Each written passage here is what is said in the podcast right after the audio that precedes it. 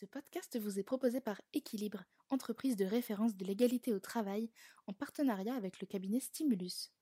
En l'écoutant, vous découvrirez le concept de charge mentale et apprendrez quelques astuces pour vous en libérer grâce au conseil de Leslie Chaffot, manager et coach certifié chez Équilibre.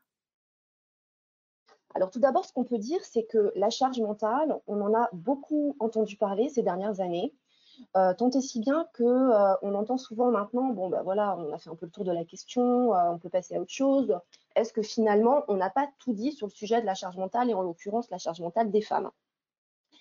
Et est arrivée la, crise du, Covid-19 qui a remis sur le devant de la scène médiatique ce sujet de la charge, de la charge mentale. puisqu'on en a beaucoup entendu parler et je suis persuadée que, durant notamment le confinement, vous avez tous et toutes été amené à lire des articles sur, euh, sur le sujet. Alors, de quoi parle-t-on exactement quand on euh, évoque le sujet de la charge mentale? En fait, la charge mentale, c'est un sujet, on, l'a vu, hein, qui, qui, a fait beaucoup de bruit il y a quelques années de ça, mais qui pour autant est, loin d'être un concept nouveau. Il faut savoir que ce concept, il est apparu en première, la première fois en France en 1984 et c'est une femme, en l'occurrence la sociologue euh, française Monique Eco, qui a évoqué pour la première fois le concept de charge mentale dite ménagère. Alors, cette charge mentale dite ménagère, telle que définie par, euh, par Madame Eco, c'est en fait la notion que deux univers, à savoir l'univers professionnel et l'univers domestique, coexistent et empiètent l'un sur l'autre. Donc c'est vraiment le fait de devoir penser à un domaine alors qu'on se trouve dans, un autre domaine. Par exemple, je suis au travail, je pense à ce que je dois faire pour la maison, je suis à la maison, je cogite à ce qu'il me reste à, finaliser pour le travail.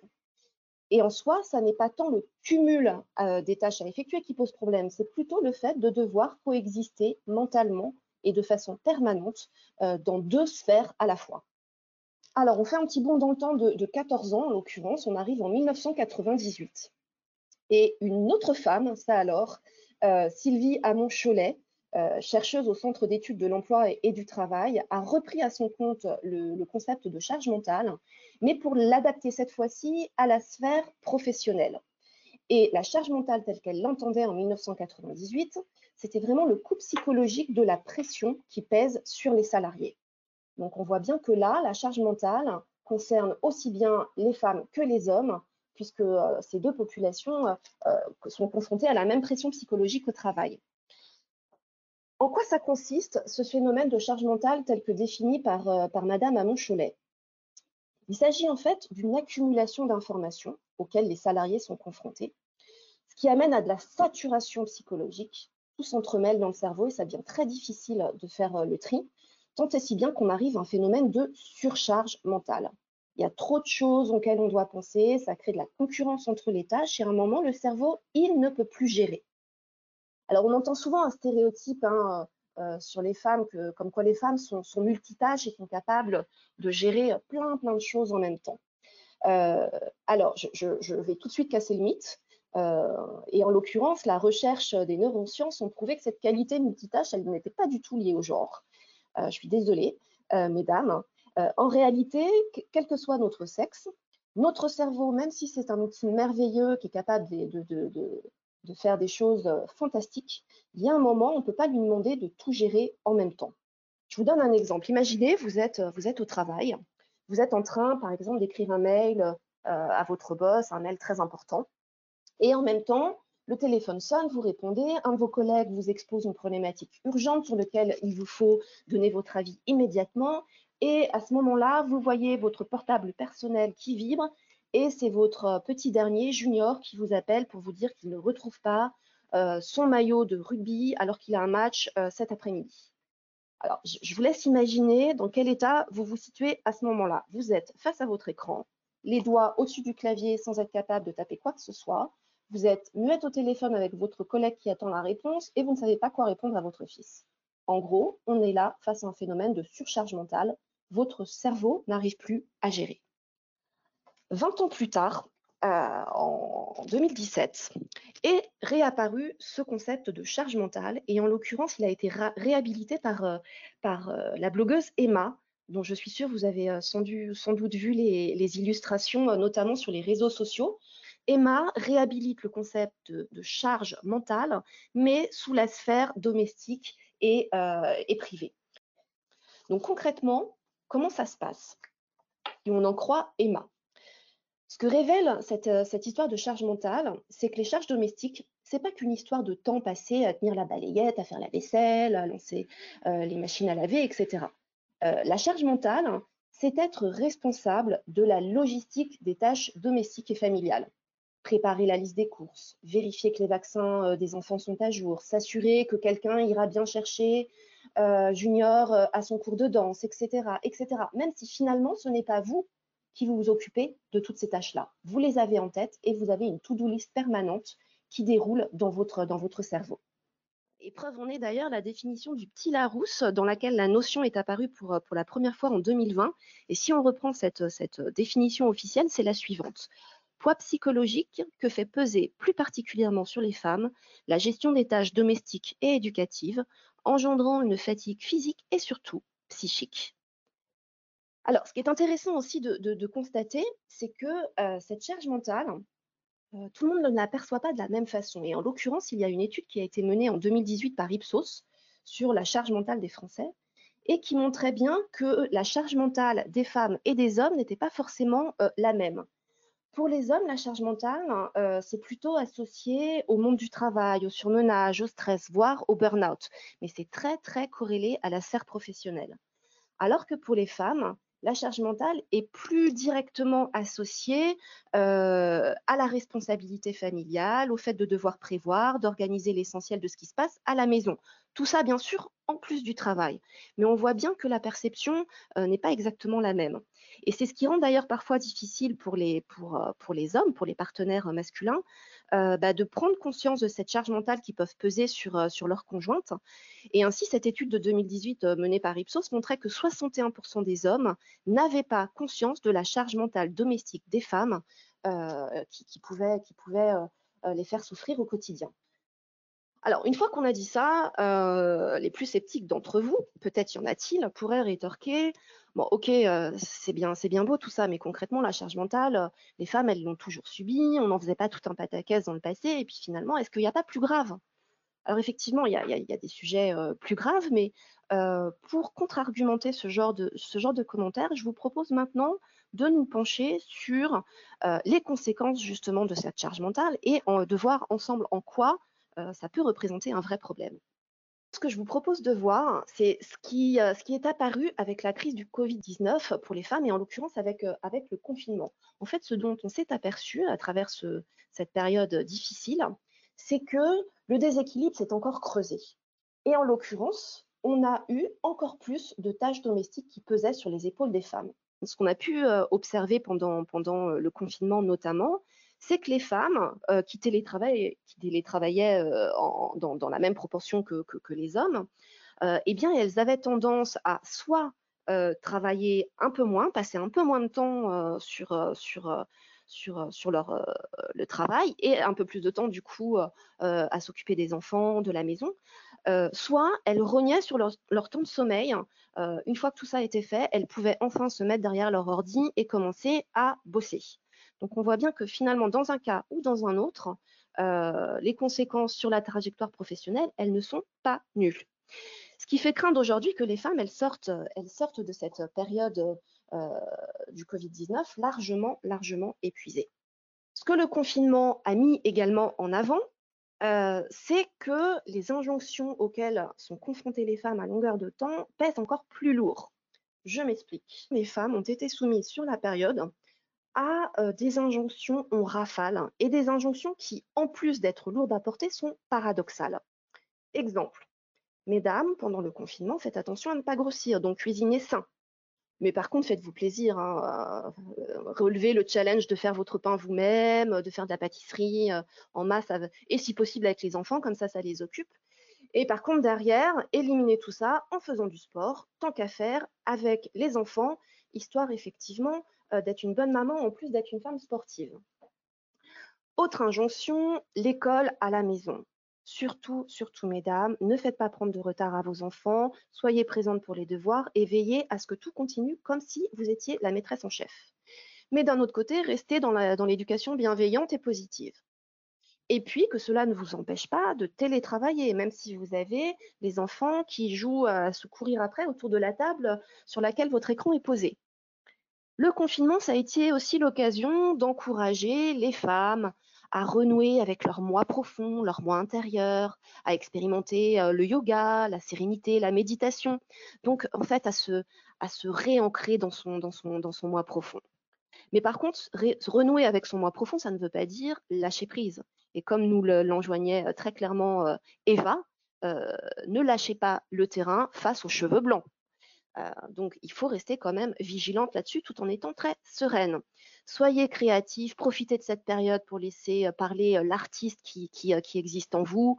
Faites un journal créatif, lisez l'intégrale de Tolstoï, apprenez la programmation informatique à, travers les MOOC gratuits, etc.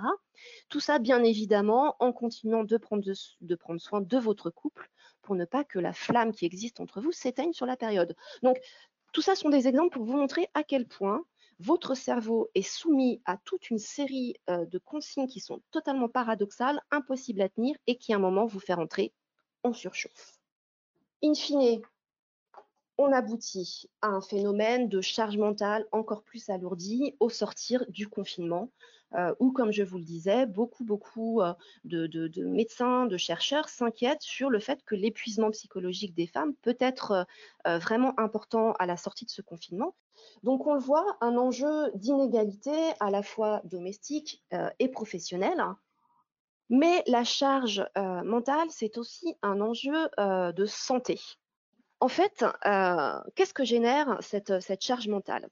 Il y a eu une étude, toujours la même d'Ipsos 2018, sur les Français et la charge mentale, qui montrait que les Français, selon eux, associaient à la charge mentale le plus souvent la fatigue, le stress et l'irritabilité. Et que ces troubles, ils pouvaient aller vers quelque chose de plus grave si, si on n'entérinait pas la situation, puisque 82% des Français estimaient que le phénomène de charge mentale pouvait être à l'origine d'un burn-out. et pour près de 80%, ils associaient un risque d'agressivité, que ce soit vis-à-vis des enfants ou vis-à-vis de l'entourage, donc des tensions familiales. Alors effectivement, des études, des études de, psychologie sociale ont prouvé que la charge, la charge mentale pouvait notamment au travail s'accompagner de problèmes de concentration, de perte d'efficacité, de stress et voire même d'hyperstress. Et si on reprend l'Observatoire du stress au travail que Stimulus, le cabinet Stimulus qui est dédié vraiment au bien-être au travail, avait mené en, novembre 2017, eh bien effectivement, on s'aperçoit que 24% des salariés se disaient dans un état d'hyperstress. Alors qu'est-ce que c'est l'hyperstress? Le stress, il ne faut pas toujours lui jeter la pierre, ça peut parfois avoir des effets positifs. Mais à partir d'un certain, niveau, ce stress, il représente un danger pour la santé. Et on arrive à un niveau d'hyperstress, de, de trop, euh, de vraiment quelque chose qui est au bord du court-circuit. Et l'hyperstress, ça multiplie les risques de burn-out et de dépression, mais également les risques cardiovasculaires. Donc on voit bien que ça n'est pas anodin. Et ce qui est intéressant aussi à travers cet observatoire du stress au travail mené par Stimulus, c'est que les femmes a priori, sont plus touchées par l'hyperstress que les hommes, puisque 28% d'entre elles se disaient en situation d'hyperstress versus 20% de leurs collègues masculins. Donc on voit qu'il y a quand même un écart significatif de perception. Alors, on a dressé ensemble un constat, je vous l'accorde, assez alarmiste. maintenant, on va essayer de, voir ensemble qu'est-ce qu'on peut faire pour faire en sorte, sinon de faire disparaître, hein, parce que ça va être compliqué, mais au moins d'alléger un petit peu cette charge mentale. Alors, au risque de faire beaucoup de déçus parmi vous, il n'y a pas de recette miracle. ce qui marche pour les uns, les unes, ne fonctionne pas forcément pour les autres. Mais ce que je vais essayer de faire maintenant, c'est de vous apporter quelques pistes euh, qui sont issus de la recherche psychologie sociale, également issus de mon retour d'expérience moi-même en tant que coach dans, mon accompagnement des femmes sur le sujet et sur d'autres, et également très souvent vous allez voir des conseils qui relèvent juste du bon sens, mais qu'il est parfois bon de rappeler. Premier conseil, passer de l'aide à la co-responsabilité. Donc là, on s'attaque dans un premier temps à la sphère du foyer. Et en l'occurrence, euh, pour arriver à cette phase de co-responsabilité, il y a trois étapes euh, à, remplir. La première étape, c'est de faire un diagnostic précis de la répartition actuelle des charges domestiques. Concrètement, qui fait quoi et combien de temps ça prend. Donc ça, c'est la première étape, faire un diagnostic précis, factuel et euh. Deuxième étape, communiquer, exprimer ses besoins ça veut dire quoi? Exprimer ses besoins, ça ne veut pas dire, se baser sur, le diagnostic et dire: «Ah j'en étais sûre, tu as vu, je passe, vachement plus de temps, que toi à faire ça, ça, ça». C'est pas c'est pas le principe. Quand je vous parle de communication, c'est, plutôt, bah, de respecter les principes de la communication non violente, hein. C'est-à-dire d'exposer, calmement et sereinement son besoin, de dire, ce qui vous va, ce qui ne vous va pas, ce que vous envisagez, pouvoir être des solutions pour que ça aille mieux. Et la troisième étape, c'est de mettre ensemble un plan d'action en place. Alors, ça peut paraître très pro, un peu tue l'amour, hein, tout ça, mais c'est vraiment indispensable pour faire en sorte d'arriver à une répartition plus équilibrée. Alors, mettre en place un plan d'action, ça veut dire quoi? Bah, C'est sur la base de ce que vous avez constaté, sur la base des, des, émotions que ça peut générer chez vous et des besoins que vous ressentez, et bien simplement se répartir euh, les, différentes, les différentes tâches euh, et de façon claire et que ce soit bien acté pour l'un, pour l'autre, voire même auprès de vos enfants parce que les enfants, ils vivent à la maison, ils sont aussi capables d'être, d'être mis à contribution. Tout dépend de l'âge, bien sûr, mais il y a toujours des choses même que les tout petits peuvent faire. Et bien évidemment, ça va de soi, autant les filles que les garçons. Alors tout ça, c'est bien beau, mais ça ne peut se faire que si vous abandonnez votre idéal de perfection. Concrètement, ça veut dire quoi? Il faut arrêter de vouloir trop bien faire et dans un temps trop réduit. Heu, pourquoi? Parce que très souvent et en particulier les femmes, on a vraiment grandi avec l'injonction, heu, de tout bien faire, que tout soit bien rangé, d'être une bonne maman, une bonne professionnelle et cetera et cetera. Heu et ça, ça n'existe pas. Ça n'existe pas parce qu'on ne peut pas être sur tous les fronts en même temps. Et donc là, il s'agit vraiment de prendre conscience de l'avantage caché qui peut exister euh, dans la charge mentale. L'avantage caché, c'est quoi? C'est de se sentir un peu quand même toute puissante. Euh, vous savez, le fameux sentiment de toute puissance maternelle ou domestique. En gros, par exemple, euh, on se plaint que quand on n'est pas à la maison, euh, tout part à volo, euh, euh, que le, ménage n'est pas fait, que les enfants mangent des pizzas tous les soirs, etc. Mais d'un autre côté, on est assez flatté de constater à quel point nous sommes indispensables. Vous voyez, donc c'est une sorte d'injonction paradoxale. J'aimerais en faire moins, mais d'un autre côté, le fait de me sentir tellement, tellement indispensable au foyer, ça fait quand même du bien à l'ego. Donc il faut prendre conscience de ça et s'en affranchir. Alors, pour lâcher prise, je vais vous donner deux petites techniques qui paraissent toutes bêtes, mais qui ont fait, leur preuve. la première technique, c'est ce qu'on appelle la décentration dans le temps. La décentration dans le temps, c'est quoi? C'est simplement de vous demander, face à telle ou telle tâche, OK, quelle importance ça aura si je ne la fais pas ou si je la fais moins bien Quelle importance ça aura dans cinq ans? Bon, soyons moins ambitieux et disons un an. Par exemple, je choisis, d'arrêter de repasser les housses de couette. Quelle importance ça aura dans un an? Est-ce que je m'en souviendrai encore? Ou, je n'ai pas eu le temps de faire un gâteau maison pour la kermesse, de l'école. mon fils est parti avec un gâteau savane au chocolat. OK, vous êtes, vous êtes abattu, mais quelle importance ça aura dans un an? Est-ce que votre fils s'en rappellera encore? Donc l'idée là, c'est de remettre les, choses à leur juste place et de prioriser un petit peu et de voir que finalement, le niveau d'exigence est peut-être un peu trop élevé. La deuxième petite recette à mettre en place pour plus de lâcher prise, c'est ce que c'est ce qu'on peut appeler le test du sabotage. En gros, ça c'est idéal pour les perfectionnistes. ce, test du sabotage, c'est quoi? C'est de choisir une action que vous faites régulièrement de façon euh, exemplaire et de vous dire, OK, là, je vais euh, soit ne plus le faire, soit le faire de façon un peu moins exemplaire. Et tout ça, bien évidemment, il faut le faire sans culpabiliser. Sans culpabiliser, ça veut dire quoi? Ça veut dire prendre conscience qu'on a tous et toutes des, croyances parasites. Je dois être une bonne mère et pour être une bonne mère, il faut que je cuisine maison et tant qu'à faire bio. Je dois être un bon professionnel et qui dit être un bon professionnel, ça veut dire euh, répondre en simultané à tous les mails qui m'arrivent, etc., etc., etc. Des injonctions qui pèsent lourd, qui pénalisent notre bien-être psychologique et qui finalement, si on fait de nouveau l'exercice de la décentration dans le temps, qui s'en souviendra dans un an? Autre piste que je vous propose, Apprendre à être focus. Apprendre à être focus, c'est quoi? C'est, heu, bah, tout simplement se focaliser sur une tâche à la fois parce qu'on l'a vu, le cerveau, n'est pas capable d'assumer, heu, le multitâche, homme ou femme. Donc, heu, l'idée, c'est de se consacrer à une chose pleinement et ça, c'est valable tant au niveau perso qu'au niveau pro, hein. Donc on coupe les notifications de mails quand on a besoin de se consacrer à un dossier de fond. Heu, quand on se dit: «Je vais passer du temps avec mon enfant», vous le passez pleinement et pas en regardant vos mails, tout en tournant la soupe, heu, du soir et cetera et cetera. Je vous souhaite une excellente journée, et je vous dis, en tout cas je l'espère, à très bientôt.